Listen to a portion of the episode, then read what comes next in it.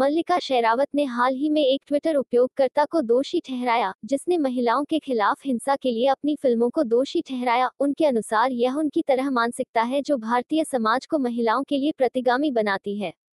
मल्लिका ने हाथरस बलात्कार मामले के बारे में ट्वीट करते हुए लिखा था, जब तक भारत में सुधार नहीं होता है, महिलाओं के प्रति मध्ययुगीन मानसिकता कुछ भी नहीं बदलेगी, हाथरस हॉरर निर्भय केस, उनके ट्वीट का जवाब देते हुए एक यूज़र ने लिखा, लेकिन बॉलीवुड फ़िल्म में आपने जिस तरह की भूमिकाएँ निभाई हैं, वह आपके बयान का खंडन करती हैं।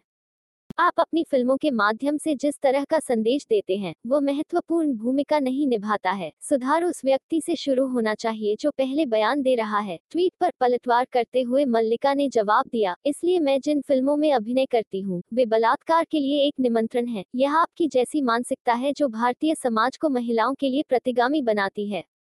यदि आप मेरी फ़िल्में की समस्या रखते हैं तो उन्हें नो कंट्री फॉर वेमेन नहीं देखें। इससे पहले भी मल्लिका को फ़िल्मों में उनके बोल्ड विकल्पों के लिए आलोचना मिली है। पीटीआई के साथ एक पुराने साक्षात्कार में मल्लिका ने कहा था, मुझ पर बहुत सारे आरोप और निर्णय थे। आगे बताते हुए उन्होंने कहा, मुझे परियोजनाओं से बाहर निकाल दिया गया क्योंकि नायक कहेंगे।